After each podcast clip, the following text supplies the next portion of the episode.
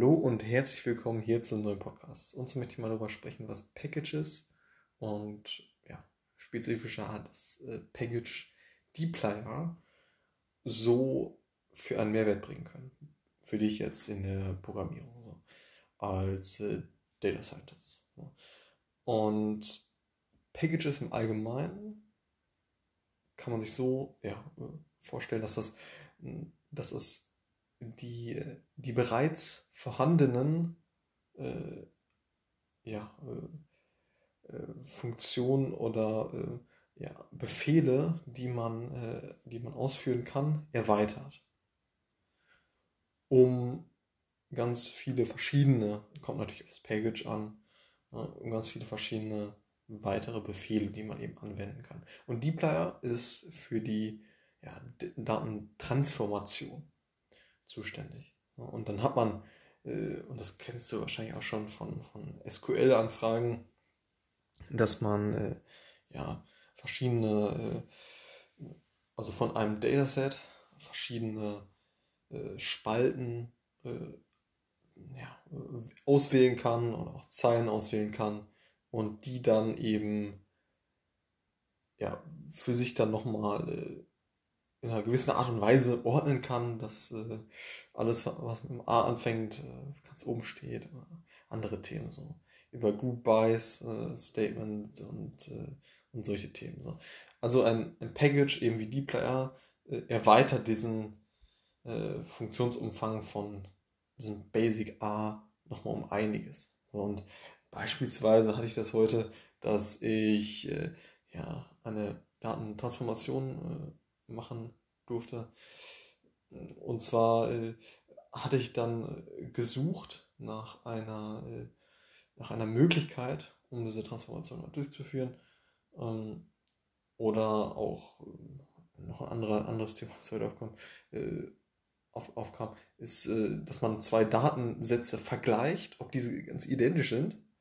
Äh, und, und, und diese, diese Funktion, die kann man Also die, ja, diesen Befehl, äh, um, um zwei Datensätze zu vergleichen, kann man natürlich auch in Basic A machen. Ist, ist aber ein bisschen, äh, ja, ist nicht so ganz intuitiv und äh, genau. Und da ist eben möglich, dass man solch ein Package wie dplyr halt äh, downloadet und dann mit einem ganz leichten Befehl dann sagen kann, okay, hier vergleich mal eben diese zwei Datensätze. Und zack, äh, spuckt er dir dann aus, okay, ist gleich oder nicht, oder was ist ungleich und so weiter. So, und ähm, das macht das Arbeiten eben deutlich leichter. So. Und genau, äh, was, äh, was, was gibt es da noch zu sagen? Also spezifisch jetzt für dplyr äh, ist es so, dass man, ja, äh, ne, es geht um die Transformation, das heißt einerseits Spalten, einerseits Zeilen und andererseits als drittes, ja, so Gruppierung zu ändern. Und da gibt es eben verschiedenste Befehle. Für die Spalten wäre es jetzt Select oder Mutate.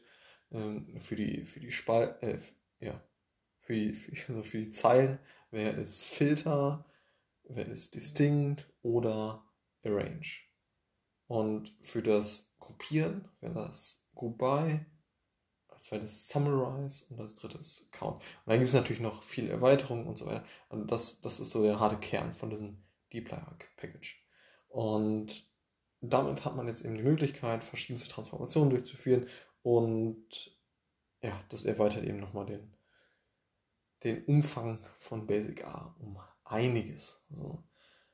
Und genau, also wie gesagt, heute auf jeden Fall äh, Use Case, dass, dass ich äh, verschiedene Transformationen machen musste und dann eben nicht das äh, ja, etwas umständlichere äh, Basic A nehmen musste, sondern eben dadurch, dass ich ein, äh, ja, ein Package installiert hatte wie dplyr, konnte ich eben auf diese Befehle halt zurückgreifen und so ja, deutlich effektiver am Ende und Zeit, ja, nicht so zeitintensiv und äh, ja, ganz ähm, ja, ganz smooth dann im Endeffekt die Datentransformation durchführen.